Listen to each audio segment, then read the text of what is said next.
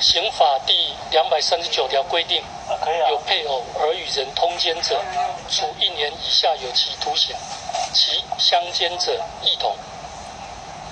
对宪法第二十二条所保障性自主权之限制，与宪法第二十三条比例原则不符，应自本解释公布之日起失其效力。五月十九号风俗电台，今天最大的性新闻，应该大家都已经在关注了。那我这边也是简单的分享一下，就是大法官释字第七百九十一号解释结果已经出炉喽。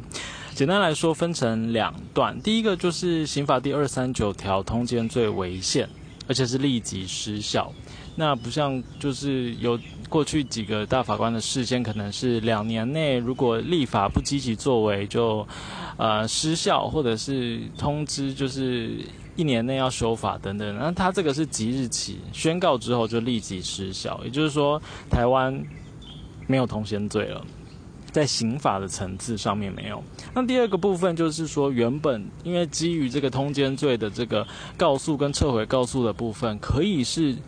原本是对于原配跟第三者都告，然后再用撤回的方式撤回原告，也就是说只告这个小王或小三的部分。那因为现在二三九已经失效了，所以这个撤回的。部分也是失效的，那也是即日起失效。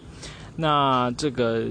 七七九一的。解释理由有包括了，比如说这个呃，虽然之前有五五四号解释嘛，可是它这个十八年当中呢，这个婚姻的。这个。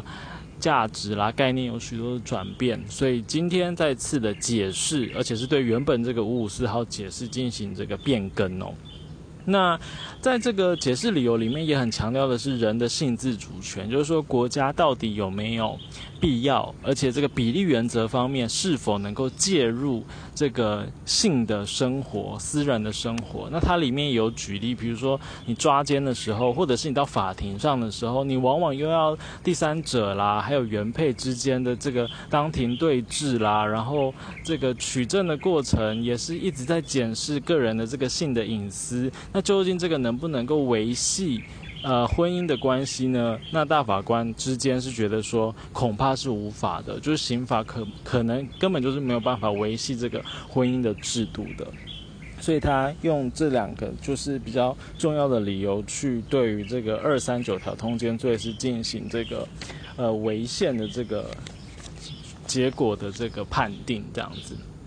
那大大致上。大致上是这样，那网络上有很多很多的相关的白话文的资讯分享啊，或者是一些呃意见的这个陈述，就欢迎大家在自行上网去看。那刚刚片头的部分就是今天这个许宗立大法官他在这个宣读的时候的这个历史声音档啊，所以就也把它呈现出来这样子。那我这边只简单念几个，就是网络上我找到的资讯哦，比如说这个。呃，协同意见书里面也有提到，就是说，同样是参与婚外性行为呢，女性在过往都会遭受到社会视为是淫娃荡妇，但男性通奸者好像就只是大家就视为只是犯了所谓的天下男人都会犯的错，然后女性永远都背负着贞洁牌坊要从一而终，通奸罪呢，就是这个男女之间的这个。受害者，受害者就是去罚的对象，就是男女比例是失衡的。这个我们之前前几集有讲过了。所以看似这个通奸罪它是可以保障女性的，那其实在实物上面是并不然的。就是真正被告的通常就是原配的话就是女性，那如果是第三人的话也是女性。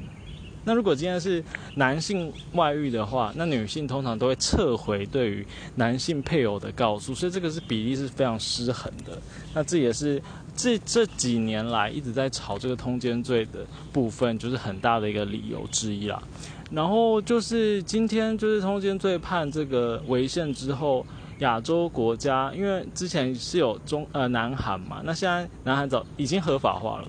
应该说雏形发化了，那今天台湾终于也是雏形发化了这样子。那我看一下还有什么资讯哦，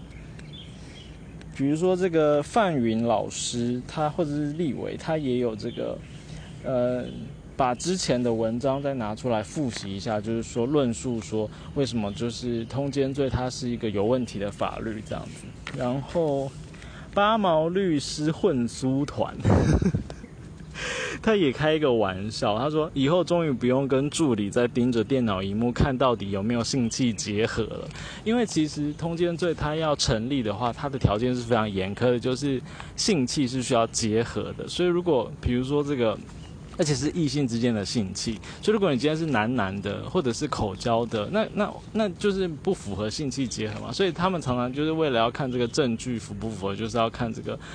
男女之间的性器有没有结合，才才构成所谓的相奸啊？所以他说，这以后终于不用盯着一电脑荧幕一直在就是去去判断了，这样子。好，那大概就是这样，对。然后晚上的时候，好像这个司法院的这个网站就会公布就是解释文全文。所以有兴趣的观哦，除了解释文之外，还包括了就是协同意见书或者是部分不同意见书也会在上面就是有呈现。所以如果对于法律的这个资讯是很有兴趣的人，是可以再上去收看的这样子。那可能不难想象，就是这就是从公布之后，可能这个。反方就是反对除罪化的这一方，应该会在舆论上面就是制造很大的这个声响，而且之前的民调，法务部的民调，因为法务部是站在一个稳定社会这个的的角度啦，他之前也有说，就是民调的话，也好像八成吧，八成的民众也是反对处罪化的，所以接下来就要看执政党的团队要怎么样去。去说服吧，就是说是司法院的释字出来了之后，要怎么样去说服民众，所以就蛮蛮期待的，蛮期待。比如说这个行政团队，或是立法团队，或者是蔡英文总统，他要怎么接这个接这个球了？这样，因为如果不处理民意的话，其实也是也是蛮蛮蛮蛮棘手的这样子。那。然后也要讲一下，就是说，虽然这个除罪化的部分是是是成立了，但是呢，这个婚姻制度里面的这个所谓的婚外性啊，或是偷吃的行为，在法律上面，就是民法还是可以处理的，因为我们今天是用民法的方式让两个人结合成为婚姻的关系嘛，所以今天如果有人违约的话，当然这个约是目前这个法律制度的定定啊，就是说性。是这个婚姻里面一个契约里面的一个条款这样子。当然，如果你今天是采取比如说开放性关系、开放式关系啊，或是多人关系等等的，你也可以主张就是没有没有违约啊这样。那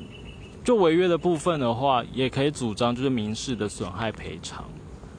或是精神赔偿等等，这个部分都还是持续成立的。所以，呃，就是反方的民众也不用太。担心啦，就是说，今天刑法作为一个报复的这个惩罚的这个手段，是不是比例上面失衡了，或者是说刑法上面的这个目的到底能不能够所谓的挽救婚姻？那事实上是不行的嘛，所以我们就回归民法来处理，就是呃婚姻里面有人违约的情况。好，那以上就是今天的风俗电台，那我们就一起见证今天的这个。重要的事字，然后就下礼拜一见喽，拜拜。